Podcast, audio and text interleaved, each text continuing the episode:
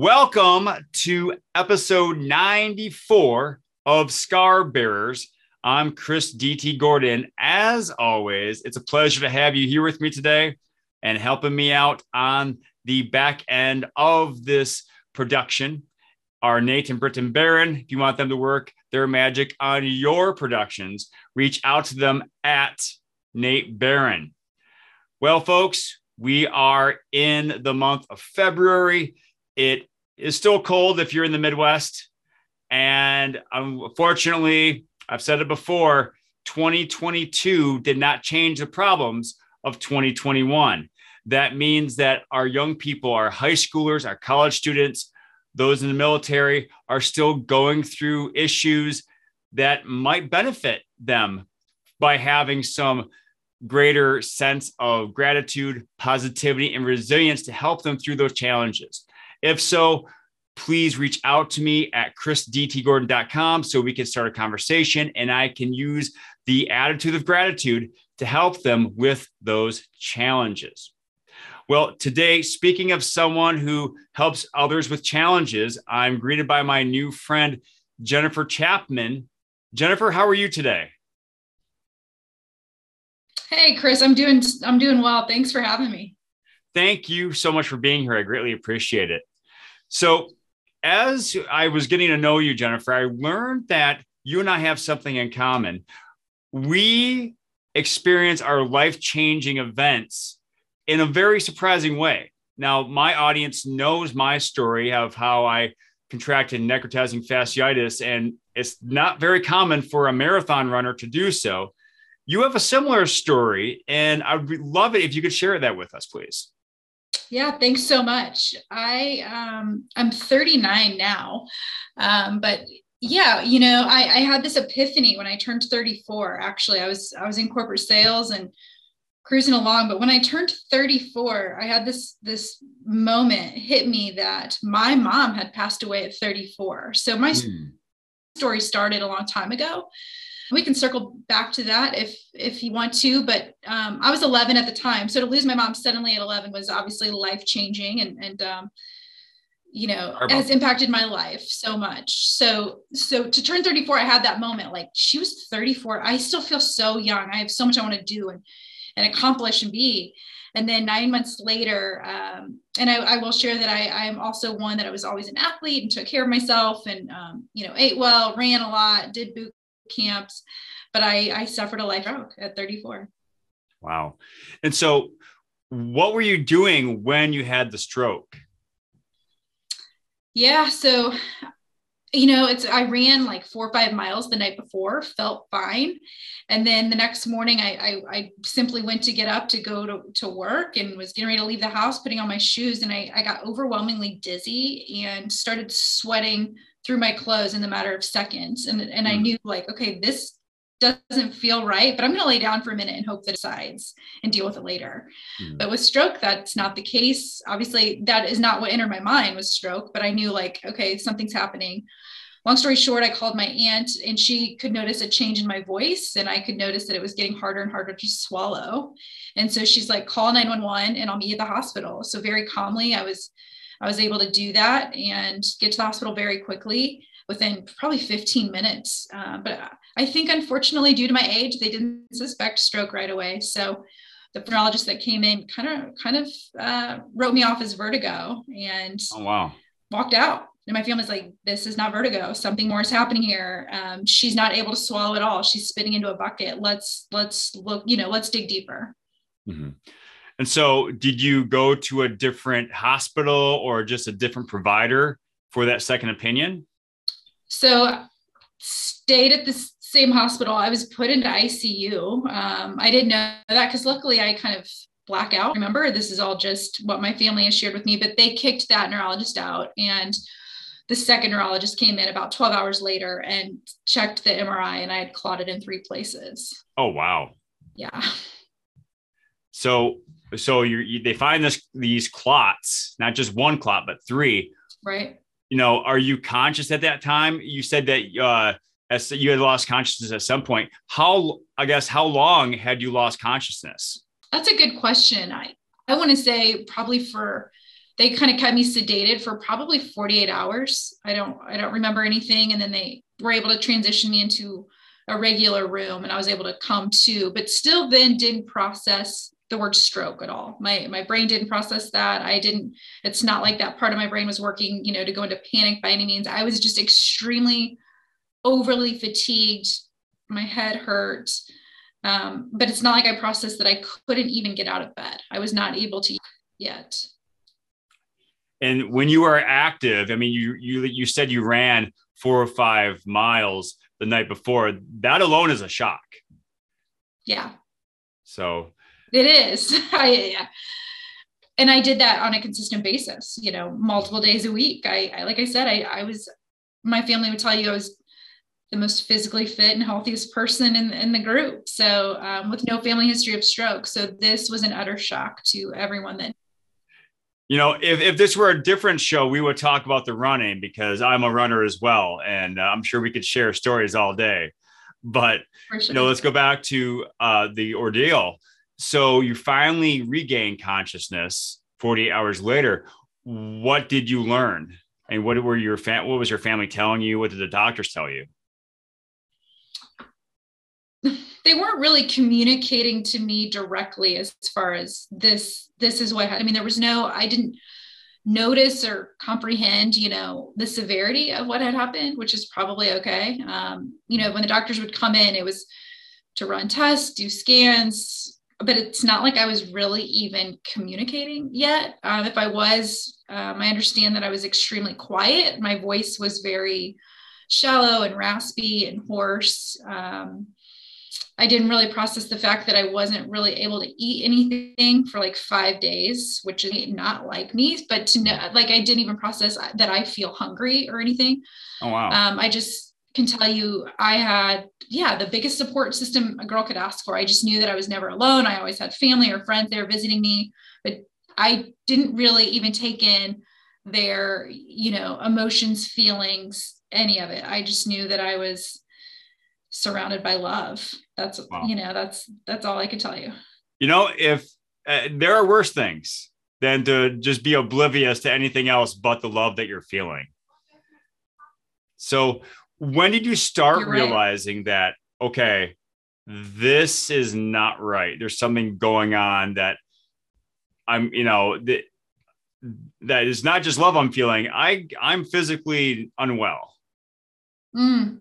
I honestly don't even know if I could tell you I processed that. So I was in the hospital for about seven days and didn't really acknowledge that part of it. I knew I was then transferred by ambulance to the acute rehab center, which was luckily across the street, but really didn't even process then, oh, I'm being wheeled into this place. Like I'm I'm unable to walk. I that that didn't hit me quite yet. I just knew those next 10 days in acute rehab I was going to work harder than I've probably ever worked on myself when it comes to, you know, physical therapy, occupational therapy, and speech therapy to learn how to to swallow and not choke on my on liquids or my medicines. So what kind of exercises um, I, they have? I, I was do? working on balance because that simple basic tasks that everyone takes for granted probably um, you know every day right until you're relearning basic just like and um, hand-eye coordination, being able to walk and turn your head at the same time and not feel dizzy because that was happening for the first few weeks. I can tell you. I mean, even getting out of out of out of rehab, I would have dizzy spells um, when I would stand up or sit down. Um, yeah, just simple, you know, puzzle puzzles and things to kind of get my brain, you know, reacting. But I can also share with you that leaving acute rehab and going into outpatient therapy was when I realized then that the biggest deficit that I was facing was that I had lost my left peripheral vision. Oh, okay. So didn't even really recognize that in acute rehab. I just knew they could tell you that I could literally only see like half of a sheet of paper. Like if I wasn't looking over here, I, I didn't anything.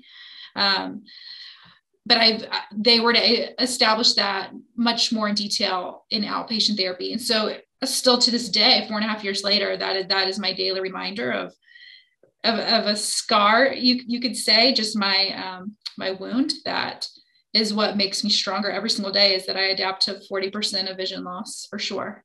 Oh wow! So if I were to hold up my hand on my left side, I mean, could you? If I were to, you know, I'm not sure if you can see where I'm saying. Could you see my? Could you see your hand as to where my hand would be? No. Okay. No, I mean it's almost like it's almost 50 50. I mean, like oh, I, I can't see it right now looking at you. Oh my goodness.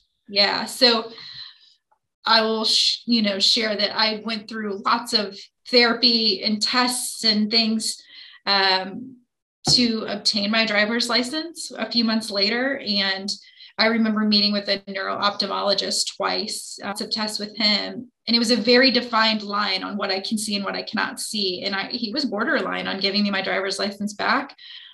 And that was a moment. That was a moment, you know, for me to realize like that would be a complete and utter loss of freedom that that I am I am so thankful to have.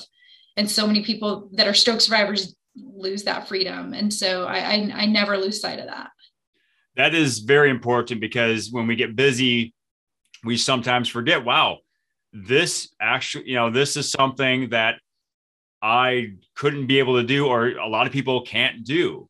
And now, really quick, uh, first of all, I do apologize to all the listeners who have no idea what we were doing with our hands. But with the driving, if you're turning left, do you have to turn your head an extra amount to make sure that you see that there's no one coming up on your left? 100%. Yes. Okay. I just have to be so, you know, I have to be at 110%. I feel like every second behind the wheel. It's mm-hmm. not like I would promote multitasking before by any means, you know, or have that occasion, you know, where you're looking at your phone or changing the, the radio station or whatever that might be. It's like, I don't even want to, you know, take that chance. Like I have to be on point because even if I am, as you know, lots of people are not. I, I have to be paying attention at all times to everyone else on the road.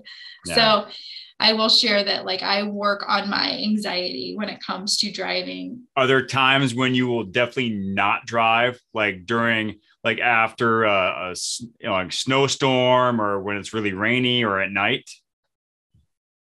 yes to all of those. Uh, to be really honest, you know, that's definitely not something I, I I get asked all the time. So I like that question, but just so people do are aware, like, yeah, driving at night definitely gives me anxiety. Um, driving, you know, during rush hour times and yeah, crazy weather. I'm not a fan. I will have my husband drive. Luckily, he he loves to drive um, as much as I can, or I will leave earlier than need be um, to take the more scenic or less stressful route, even if it takes more time, where I think that, you know, whatever's going to cause me less anxiety, I'll take it. Okay. Yeah. And that totally makes sense, you know, because I, just imagine it's, just, it must be like wearing blinders for a horse. Yep. All the time. Well, right. um, well, first of all, you know, I commend you for being able to work through that because I can just see how that could be maddening at times. And you know, having the the mental fortitude to push on and, and move forward is huge. And speaking of that, you know, I want to get to the coaching. And so, but I don't want to skip anything. So after you start doing this outpatient therapy and you get your driver's license, at what point did you decide, well, I, I think I want to help others? it definitely took a lot more time and work on myself before I knew I wanted to be a coach. Um, and the turning point for me was about 15 or 16 months after my stroke and the physical recovery, right? That, that was the main focus year one. And then at my one year anniversary is really when it turned extremely emotional for me and where it was like very emotionally unstable. I'm like crying all the time. I don't know why. Um, yeah, oh, by the way, I'm still working and, you know, back to my corporate sales job because I think at the time I wanted to feel some normalcy in my life. Um, but I needed to control the mental and emotional struggles I was having. And so I, I tried ther- traditional therapy first, and that got me to a certain point. But it's like I, I needed and wanted more. And I think that's the key for a lot of not just stroke survivors, but people that have suffered, you know, major life events, like the want to overcome their their struggles, you know, and not stay stuck. Um, and, and that's way easier said than done. But yeah, to reach out to a, my own life coach and hire one and work with her for about eight months through through that next chapter of my recovery for sure. So I did that, um, and it wasn't until you know really the pandemic last year. Um, when we shut down last March or almost two Marches ago, I'm I'm still working full time, but you know, we weren't working. That opportunity to be like, okay, what could this look like? And start to do some personal development and trainings and hiring coaches and really trying to figure out what can this look like for others because I just know what it did for me. Mm-hmm. I want to go back a little bit and talk about that work you did with that mindset coach. And you know, for our listeners who've never done that, you know, how often did you work with that coach? What kinds of activities or exercises did that coach prescribe to you that really helped you make those breakthroughs? Yeah, great question. I worked with her, you know, those first four or five months, it was, it was meeting her in person every other week. And then it would go to like every three weeks, um, you know, and, and, so forth. But those, those first few months, it was, um, she was just, uh, allow just really holding that space for me i think is is key for a coach.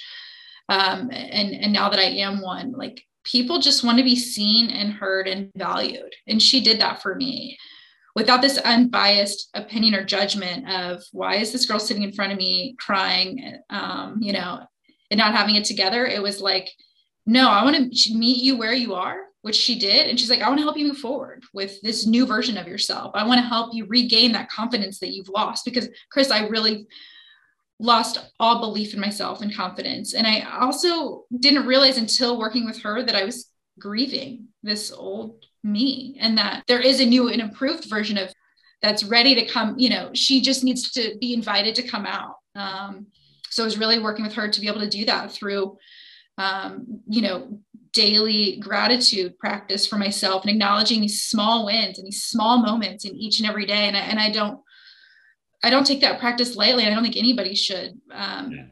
because it's so powerful, right? To acknowledge those, those small wins are the, the big things. You were so you're preaching to the choir.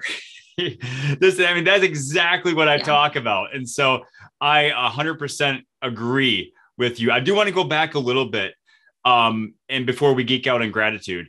But when you mentioned the grieving process that you had that, you know, you had some grief, a lot of times people think about grieving as a, as, when you lose someone, like someone dies, or, but we never really think of it as you you losing a part of yourself. Right. And so I think that's very powerful. Uh, if I may ask, what was the hardest part of what you lost that was, you know, that what was the hardest thing to get over or to let go of? That's uh, that's a powerful question. You know, I think it's just that that like safety and confidence that I had in who I was before. Uh, I had to really, really work hard consistently every single day to know that it's still in there. Um, it just didn't, it's not coming as easily as maybe it did before. You know, as a girl that was spent her career in sales, I was I was definitely confident in who I was and what I was capable of doing and um, you know building relationships with people and just I didn't want to I didn't want to lose that part of her. So it was just it was reaching um, you know digging deep into finding out oh there's she's she's still in there and um, oh she's capable of more than she was before. And oh it's taking a different direction to your life and it's like stepping out of the comfort zone really.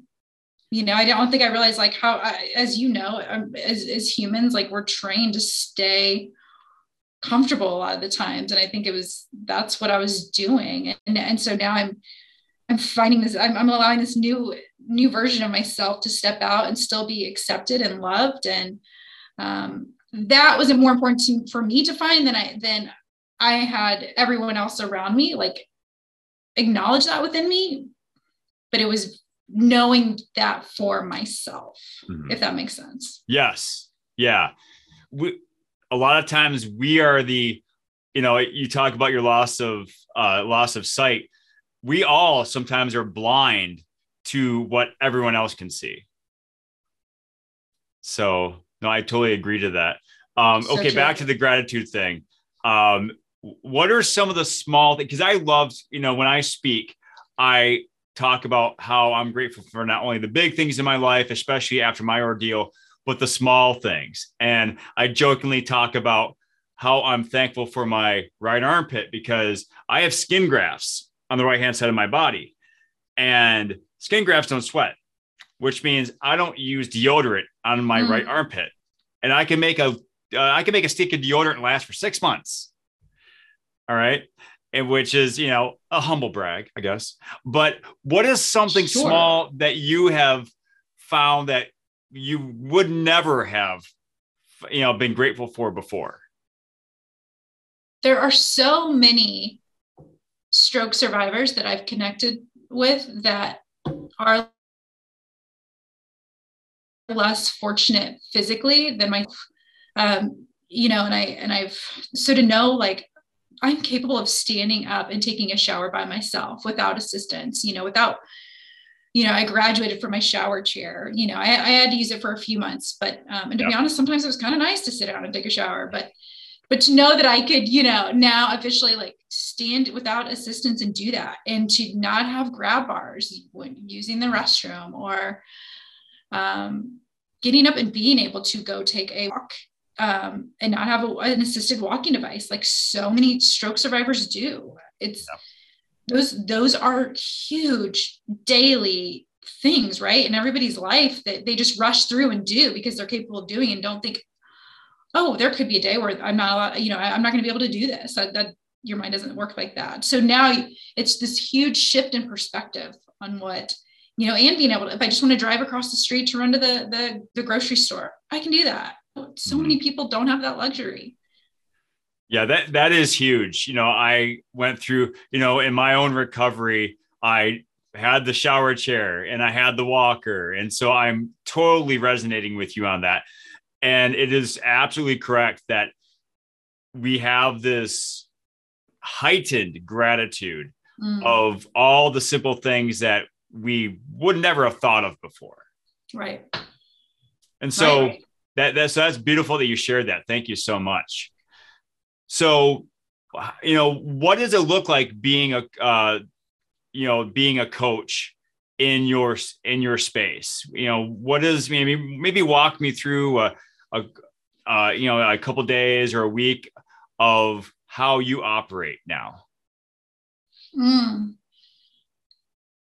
I love that question. And I will share, I will share that, you know, I, I just went through this like 11 month coaching certification to learn how I, you know, how I want to, to serve my clients. And I can tell you, I don't know what, ex- what expectations I had for this program, but it was life changing in the sense that, you know, we were given all these tools to be able to use on our clients, but mm-hmm. through the program, we were using them on each other for you know as practice obviously to learn how to deepen our own work and i and i can speak for a lot of us in the program like what true healing it still was for me you know in my own recovery and to go back to processing my first life changing event at 11 you know i didn't know then that i hadn't really processed that grief at 11 like i just i didn't realize i had masked it for so long by jumping into sports right away. And i thought that i was handling my my um, emotions and, and frustration out in that way,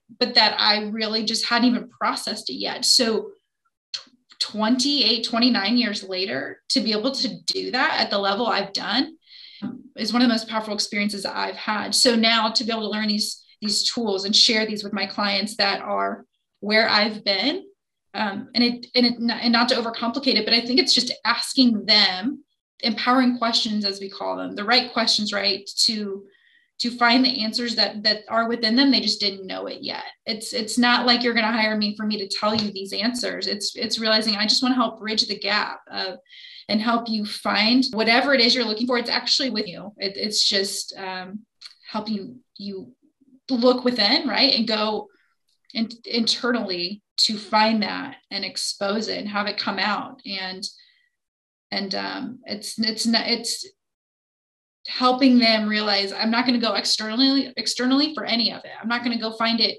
you know, in a relationship or a friend or or this person or that thing or to buy this this material thing because then I'm going to find happiness or joy. It's like it's helping them like find that it's already would have that show up. Yeah, that's so empowering to realize that the you know the the power of change is already within you. You yep. you know, you just need some help coaxing it out. Right. And so that's beautiful that you're able to help people with that. So, what is new or what's coming up for Just Commit Coaching? And, and by the way, where did that name come from? I love that you've asked that question. And um, Chris, I, I, have gotten so many compliments on my name, and I will tell you, um, not only did I use my initials JC, um, but just commit. I, I will say so. My new form of of exercise and truth therapy that I found about four years ago, since I couldn't do my body wouldn't let me do my boot camp style workouts anymore. That was a little too intense for what it could handle. Yep. Um, I found Pilates to be um, a great continued way to heal in all ways, mentally, emotionally, all all of it. Mm. And so the studio name that I go to is called Just Breathe. Okay. And I love it because our instructor um, you know, through through class, she'll always she'll say something like, "Just hold, just pulse, just lift." You know, we're doing all these movements, and she makes it sound like it's so simple. Oh, just do this. No, it's so hard every single time. Every everything every time she says it. So, just commit. Just it sounds simple, like you're just going to commit, but it's so much more than that, right? You're going to commit to yourself and hold yourself accountable for three. I, I offer a three month package and, and i'm going to ask you to do the work and it's and it's committing to do that work if you want to see change because it is possible if if you got that will and that want to see it bad enough. I love that you took the name from your own practice from you know your own experience and incorporated that to what you're doing for others. And i agree that what's simple is not always easy. And and so Exactly. You know, I, I, I was, I was just thinking about, you know, again, my own recovery and how they, okay, just do one more rep, you know, just yes. walk a few more steps. And so it, yes, yeah, it's all, we're all capable of it. Just digging deep and, you know, re, uh, re, you know, reminding ourselves that we're able to do it. 100%. I love that. Yeah. So what is, what's coming up for Just Commit?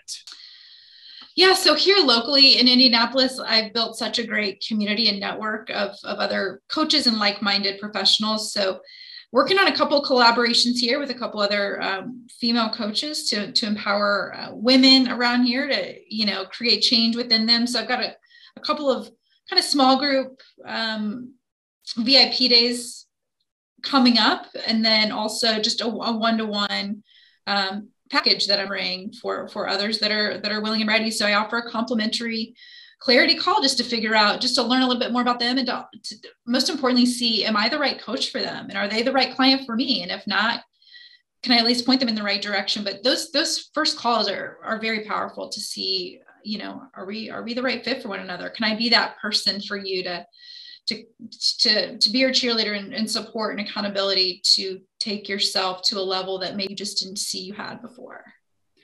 Now are you available online as well uh, or do you operate solely in person?